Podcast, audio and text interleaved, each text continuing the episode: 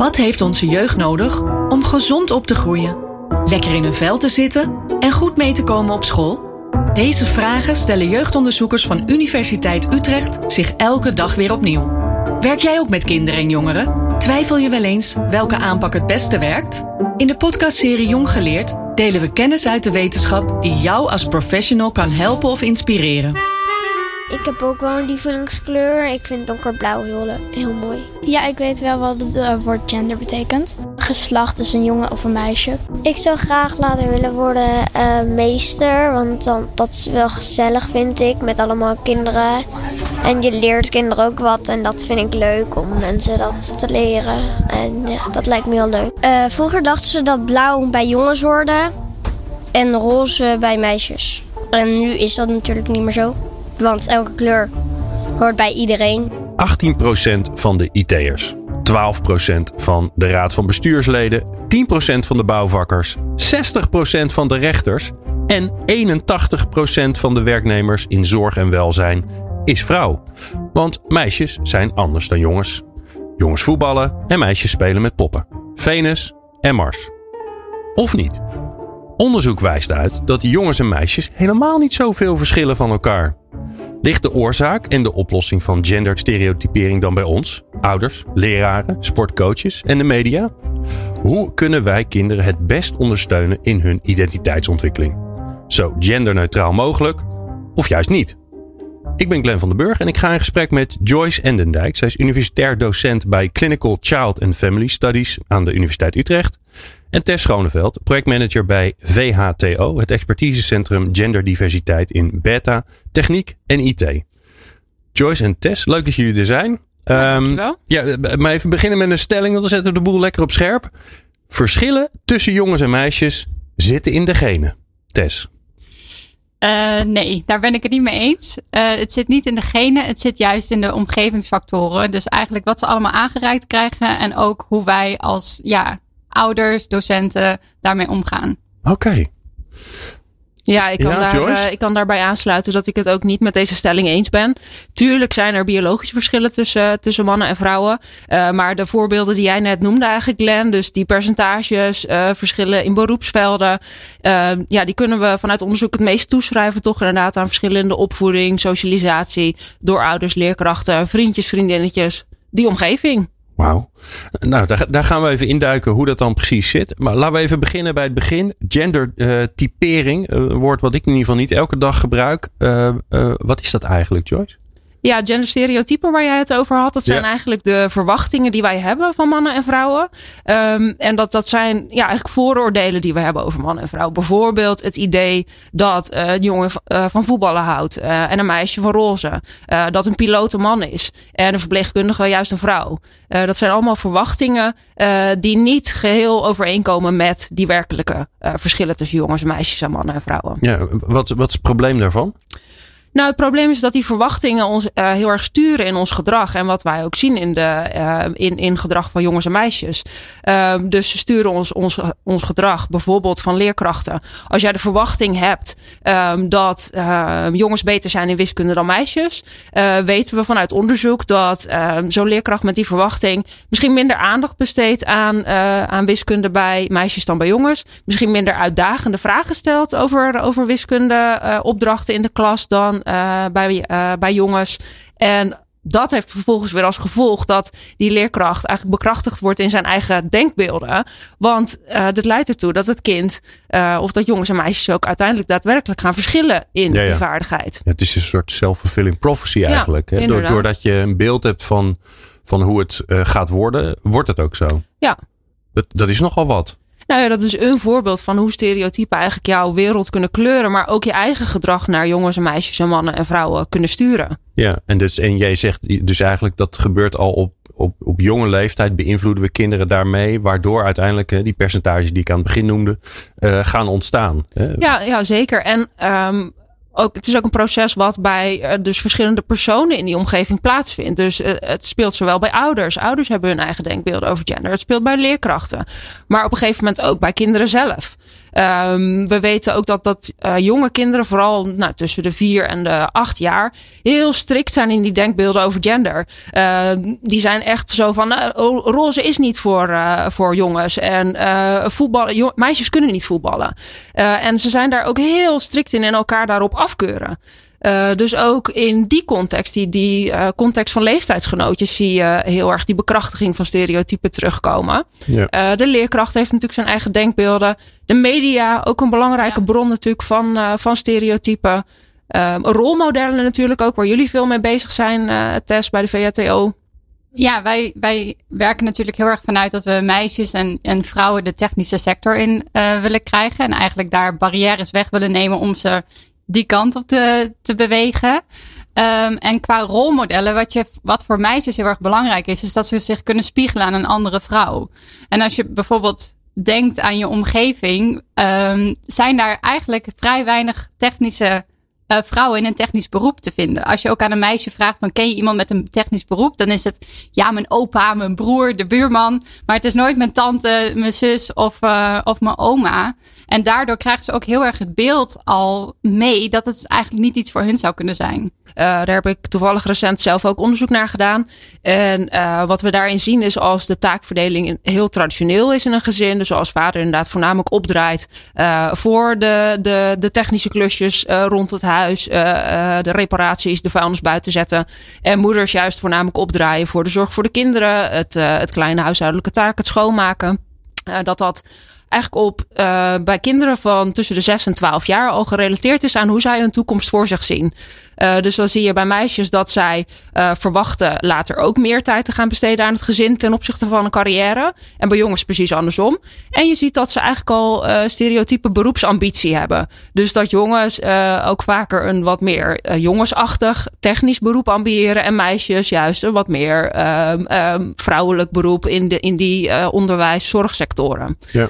Uh, dus daar uh, zien we duidelijk uh, bewijs voor dat het op die jonge leeftijd eigenlijk al um, toch ja, de, de, het beeld heeft geschetst van oh, dit is blijkbaar dus iets voor mannen en dit is blijkbaar iets voor vrouwen. Ja. Maar waarom is dat nou niet goed? Waarom is het vervelend? Waarom moeten we er iets aan doen met elkaar? Tess, hoe, hoe kijk jij daar tegenaan? Nou ja, vanuit ons is dat eigenlijk op, ja, op drie verschillende niveaus. Ten eerste is het gewoon kansengelijkheid creëren tussen jongens en meisjes.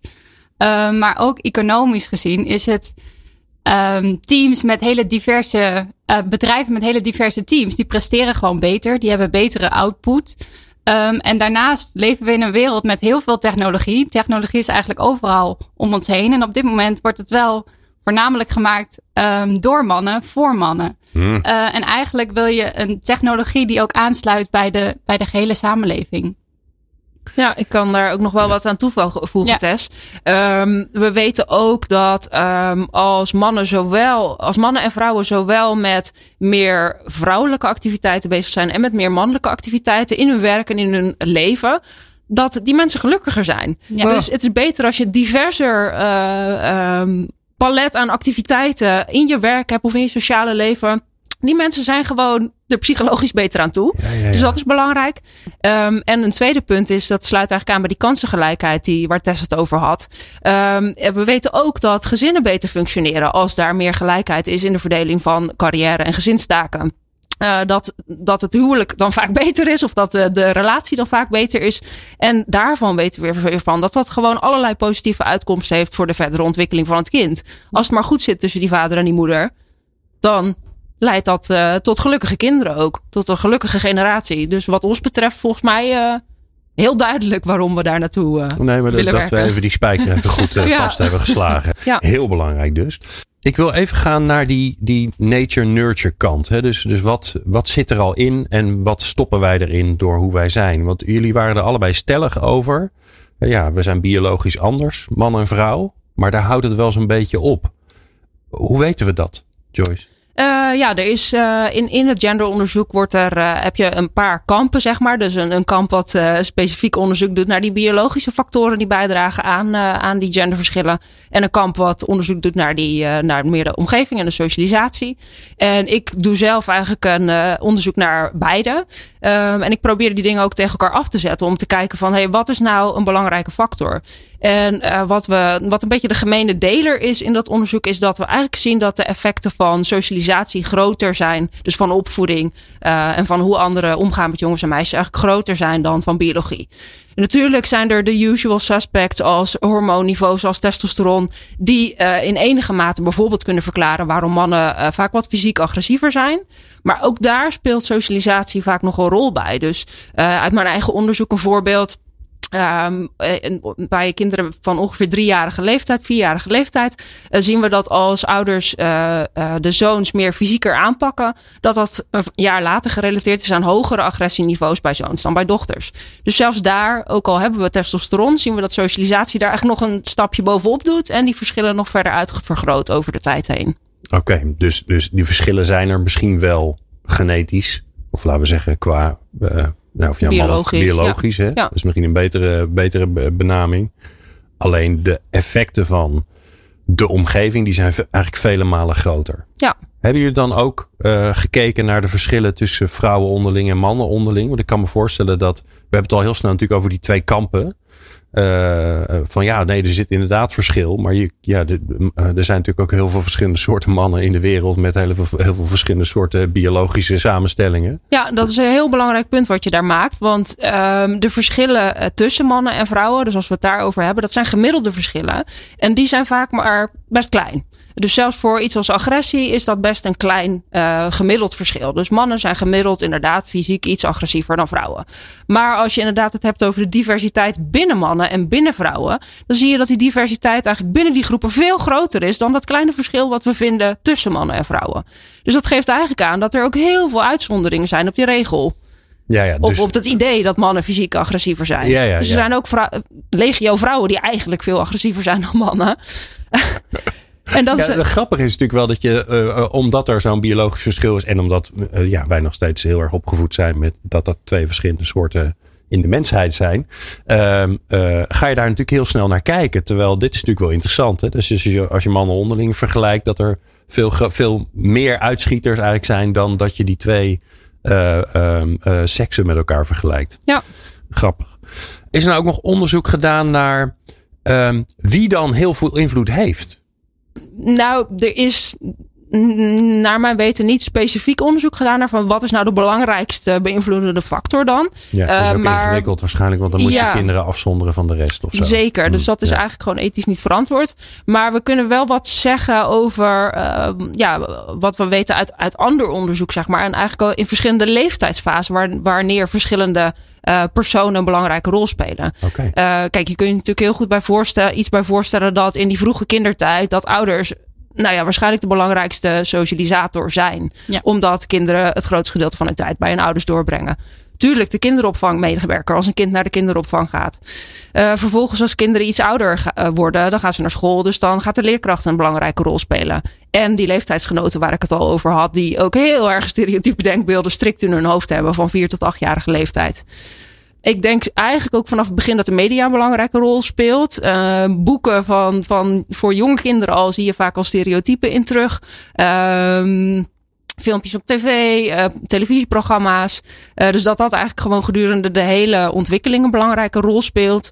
Uh, sociale media op een gegeven moment natuurlijk voor adolescenten. Ja. Dus ik denk dat je meer het hebt over de verschillende ontwikkelingsfasen waarin in personen een belangrijke rol spelen. En ik denk dat jullie daar bij VHTO inderdaad ook mooi op, op inspelen, toch Tess? Ja, want wij, wij gaan eigenlijk uit echt vanaf het begin van de basisschool tot aan de middelbare school en middelbaar hoger onderwijs. Dus we zetten ons juist in op die hele keten aanpak, omdat wij ook ja, we werken echt vanuit het principe dat het niet aan het meisje ligt. En dat het niet het meisje is die zich aan moet passen. Maar dat eigenlijk de gehele omgeving, um, ja, dat daar barrières weggenomen moeten worden. Zodat, zodat een keuze voor techniek voor een meisje ook een keuze is. Nou, dat lijkt me nou juist zo ingewikkeld. Want uh, uh, Joyce schetste dat al even. Ja, ja, het is eigenlijk alles, alles om, om kinderen heen. Uh, wat dat bepaalt. Ik zat ook nog even in mijn hoofd. Want, de, de, kinderopvang en de docenten op de basisschool. Dat zijn alweer heel veel vrouwen. Hè? Dus, de, dus daar gaat het natuurlijk ook. Daar zit ook al een soort onbalans in.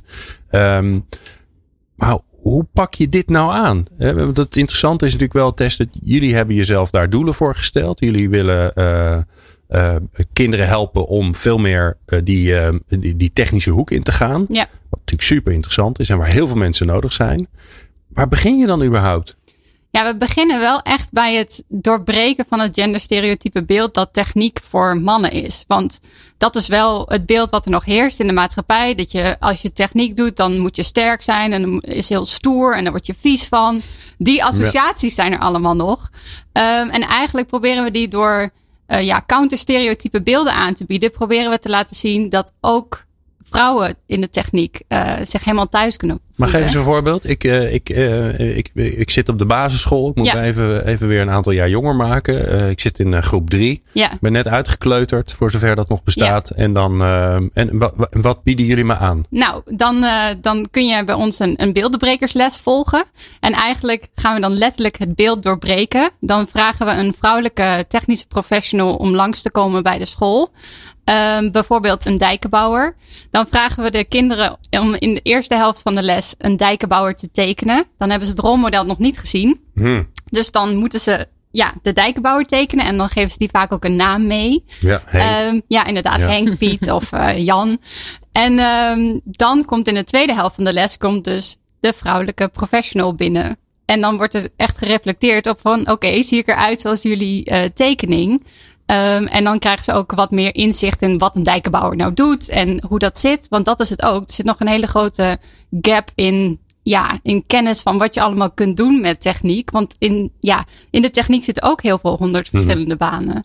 Maar jullie, gaan, jullie kiezen er dus bewust voor om dat stereotype eigenlijk te laten om dat, om dat concreet te maken. Ja. En dan het tegenovergestelde of iets anders te laten zien. Ja. Om te zeggen, hé, hey, wacht eens even. Het, zit, het kan ook anders in elkaar zitten. Ja, want als je maar vaak genoeg counterstereotype beelden laat zien. Dan normaliseer je het, het, het beeld van vrouwen in de techniek. En het is niet zo dat, dat met één zo'n uh, ja, zo'n les. Dat het helemaal normaal is om als meisje dat ook te gaan doen. Maar als je bijvoorbeeld ook alle plaatjes om je heen meisjes ergens aan zou zien sleutelen. Of je ziet de juf een leuke techniekles geven. Um, dan kom je er op meerdere manieren mee in aanraking. En dan krijg je ook meer het idee dat dat ja, wat voor jou zou kunnen zijn. Ik wil later heel graag tandarts worden. Uh, want ik kan mensen dan helpen. En dat vind ik gewoon fijn. Om mensen te helpen. Ik weet het niet precies, maar ik denk dat ik, uh, als ik het nu zou moeten beslissen, wel uh, kok zou willen worden. Uh, ik wil later een restaurant beginnen en dan koken worden, samen met mijn zus. Iets met computers, want computers vind ik interessant. Ik wil later graag dierenarts worden. Het grappige is dus, Joyce, dat meisjes zich wel identificeren met andere vrouwen. Om, hè, dus dus, dus dat, dat vrouw zijn, dat zit, dat zit al bij die, bij die jonge kinderen er al in. Mhm. Dat ze dus anders naar uh, de vrouwelijke voorbeelden kijken dan naar de mannelijke voorbeelden. Ja, dat klopt. Uh, kinderen ontwikkelen natuurlijk op een jonge leeftijd al een genderidentiteit. Dus een gevoel van, hey, ben ik nou man of vrouw? Sluit dat aan bij mijn biologische geslacht, ja of nee? Um, en vervolgens zul jij je gaan identificeren met de groep waar jij je het meest uh, mee verbonden voelt. Ja. Dus dat uh, speelt inderdaad vanaf driejarige leeftijd uh, begint dat een rol te spelen. Ja, ja nou zorgt de test voor, uh, voor andere rolmodellen die ze nou ja, gezien, de, gezien de percentuele aantallen niet vanzelf tegenkomen. nog niet in ieder geval, dat gaan we natuurlijk oplossen. Hm. Wat zijn nou andere dingen die we, die we met z'n allen kunnen doen om, ja, om, om dit vraagstuk mee te helpen oplossen? Ja, ten een eerste ding is bewustwording van je eigen stereotypen. Uh, dat is wat ik vaak ook hoor als ik uh, hierover praat. Is dat mensen zeggen, huh, zit dat zo in elkaar? Heeft dat zoveel effect op mijn kind of op de ontwikkeling? Of, ja. um, en dat pas op het moment als mensen zich daar bewust van zijn, dan kunnen ze ook iets aan hun eigen gedrag proberen te veranderen. Als je niet weet dat je dit soort denkbeelden hebt, ja, dan, hoef, dan, hoef je ook, dan kun je je gedrag niet aanpassen. Dus dat is ja. denk ik een hele belangrijke eerste stap. Um, en je daarvan bewust worden, dat kan op verschillende manieren. Uh, gewoon eens even goed een stapje terug doen en kijken naar je eigen reacties op jongens en meisjes. Nou, nou zijn er ook gewoon dingen die wij uh, met z'n allen zo institutioneel uh, georganiseerd hebben. Zoals jongens en meisjes toiletten, uh, jongens en meisjes sportteams. Nou, alles waar we zeg maar die twee groepen uit elkaar halen. Moeten we daarmee ophouden dan? Als we dat onderscheid maken tussen jongens en meisjes, dat we eigenlijk al van jongs af aan ja, aan het voorsorteren zijn op die hokjes. Um, we weten ook dat het heel belangrijk is om juist dat onderscheid minder te maken.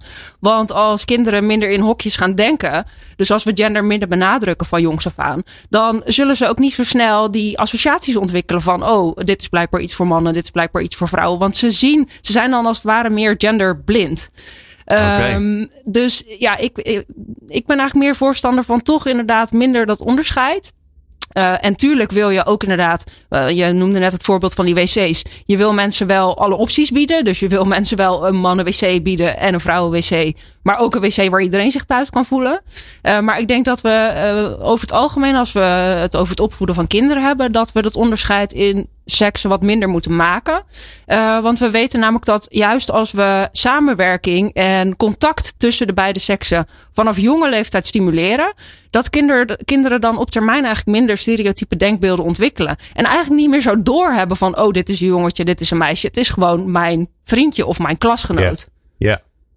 Okay, dus en, en, en, en zou je dan eigenlijk ervoor pleiten om te zeggen tot, weet ik veel, leeftijd X zou je eigenlijk zoveel mogelijk genderneutraal moeten opvoeden, uh, sporten, op school. Uh, dus geen jongens en meisjes meer, maar lieve kinderen. Ja, nou, ik, ik hou nooit zo van de term moeten, want ik, ik wil nooit vingertje wijzen. Ik wil mensen de vrijheid bieden om hun kind op te voeden. Natuurlijk, op de manier zo, zoals zij zelf denken dat dat het beste is. maar ik kan natuurlijk inderdaad wel tips geven over wat inderdaad werkt om je kinderen mi minder genderstereotype denkbeelden te laten ontwikkelen. Um, en daarbij kan helpen inderdaad dingen als genderneutraal neutraal taalgebruik. Dus inderdaad gender wat minder benadrukken in je taalgebruik. Leerkrachten die zeggen goedemorgen kinderen in plaats van... Ja. En, en dat klinkt een beetje symboolpolitiek-achtige. Een beetje van ja, kom op hé, weet je, wat, wat maakt dat nou uit? Wat, ja, maar dat is zeker niet zo. Dat maakt okay. veel uit. Want we weten uit onderzoek dat als je die categorieën minder benadrukt, dat kinderen daadwerkelijk minder stereotype denkbeelden ontwikkelen. Dus het heeft effect. Het is niet alleen maar symboolpolitiek. Ja, want taal doet heel veel met ons. Zeker, ja. ja. ja. All right. Um, laten we eens even naar de toekomst kijken. Want zeg je dan eigenlijk het heeft gewoon heel veel tijd nodig, want elke generatie gaat het een klein beetje beter. Of zeggen jullie van nou nee, er moet gewoon echt even rigoureus ingegrepen worden, want anders dan schiet het niet op. Tess, wat vind jij? Jullie zijn natuurlijk lekker bezig. Ik denk dat er voor beide wel iets te zeggen valt. Ja, sommige dingen zitten heel diep in de maatschappij. Maar er zijn ook echt wel dingen die we nu al heel concreet kunnen doen. Waardoor we wel um, ja, het makkelijker maken voor jongens om buiten de hokjes te gaan. En het makkelijker maken voor meisjes om buiten de hokjes te gaan. En ik denk dat zo'n gesprek als dat we hier hebben en het, bewustzijn creëren bij mensen daar wel echt heel erg bij helpt. Ik denk inderdaad dat radicale dingen nodig zijn. Uh, naast al die dingen die we al doen op, op het gebied van opvoeding, socialisatie, scholen, rolmodellen.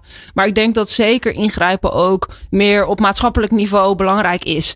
Uh, nou is quota altijd een beetje een dingetje. Omdat het aan de ene kant natuurlijk de verschillen juist weer ja. ja, uitvergroot en juist dat onderscheid weer maakt. Ja. Uh, maar het is denk ik inderdaad gewoon een necessity. We moeten het wel doen omdat we anders geen uh, verandering teweeg brengen. Of pas over 20 jaar of 50 jaar. Uh, dus ik denk dat dat belangrijk is. Maar je, zou, je kunt ook denken aan uh, bijvoorbeeld uh, bepaalde beleidsverandering op het gebied van werken en zorg voor kinderen. waarvan we ook uit Scandinavië weten dat bepaalde dingen gewoon heel goed werken. Dus meer gelijkheid in zwangerschaps- en, en ouderschapsverlof. dat eerlijker verdelen. Zodat vaders ook veel meer de mogelijkheid krijgen om die actieve rol in dat gezin in te nemen. En vanaf dat moment eigenlijk al ook een goed rolmodel kunnen zijn voor hun zoons en hun dochters. Ik kan me ook voorstellen dat als je naar deze podcast luistert, dat je denkt, ja, het is allemaal mooi dat dat systeem anders moet, maar daar heb ik niet zoveel invloed op. Wat kunnen onze luisteraars die zelf ouder zijn of uh, sportcoach of docent of wat kunnen die zelf doen? Even gewoon lekkere praktische tips. Ja, um, daar heb ik wel een aantal voorbeelden van. Uh, een eerste is bijvoorbeeld het, uh, het speelgoed of het, het, uh, de media of de boeken die je je kind aanbiedt of die je de kinderen in je klas aanbiedt. ja, zo divers mogelijk maken. Of de activiteiten die je met de kinderen doet. Maak dat zo divers mogelijk, zodat kinderen, jongens en meisjes kunnen ontdekken wat ze leuk vinden, waar ze goed in zijn, zonder dat ze beperkt worden eigenlijk in, in die hokjes. Dus dat zou een, zou een eerste tip zijn. Uh, een tweede tip is, uh, dat sluit een beetje aan bij wat ik eerder al zei, dat die kinderen onderling vaak ook zo elkaar afkeuren op gender atypisch gedrag. Ja. Um, mocht je dat nou horen als leerkracht of als sportcoach of als ouder, uh, ga daar dan ook actief uh, over in gesprek met de groep kinderen of met de kinderen waar het om gaat.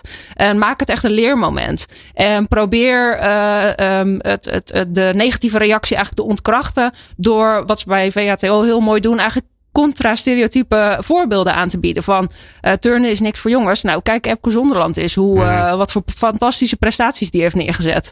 Uh, dus ga het gesprek aan en leer kinderen op die manier iets over genderstereotypen. En wat dat zijn en wat dat voor gevolgen heeft voor, voor jouw reacties op mannen en vrouwen. Mooi, dankjewel. Tess?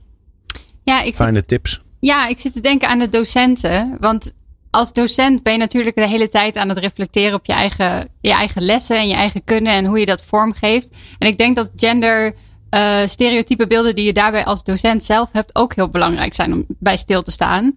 Um, dus dat is al een hele goede als je daarbij constant op blijft reflecteren op hoe je dat dan doet. Wat we natuurlijk wel zien is dat heel veel, um, bijvoorbeeld in het basisonderwijs hebben we heel veel juffen in plaats van meesters. Uh, ik zou juist die juffen ook heel erg willen aanmoedigen om aan de slag te gaan met techniek en technische opdrachten uh, en dergelijke. Juist omdat ze dan ook laten zien aan alle meisjes, maar ook aan de jongens in de klas, van hoe leuk techniek kan zijn en wat je er allemaal mee kunt doen. Dus ik zou ze heel graag willen ja, aanmoedigen om daarmee aan de slag te gaan. Mooi. Dankjewel, vond het super interessant. Joyce Endijk, universitair docent bij Clinical Child and Family Studies aan Universiteit Utrecht. En Tess Schoneveld, projectmanager bij VHTO, het expertisecentrum Genderdiversiteit in Beta, Techniek en IT. En jij natuurlijk, dankjewel voor het luisteren. Leuk dat je luisterde. We hopen dat je er wat aan hebt gehad. Wil je meer weten over kind- en jeugdonderzoek? Of heb je nog tips? Ga dan naar uu.nl/slash jeugd. De podcastserie Jong Geleerd is een productie van Universiteit Utrecht Dynamics of Youth.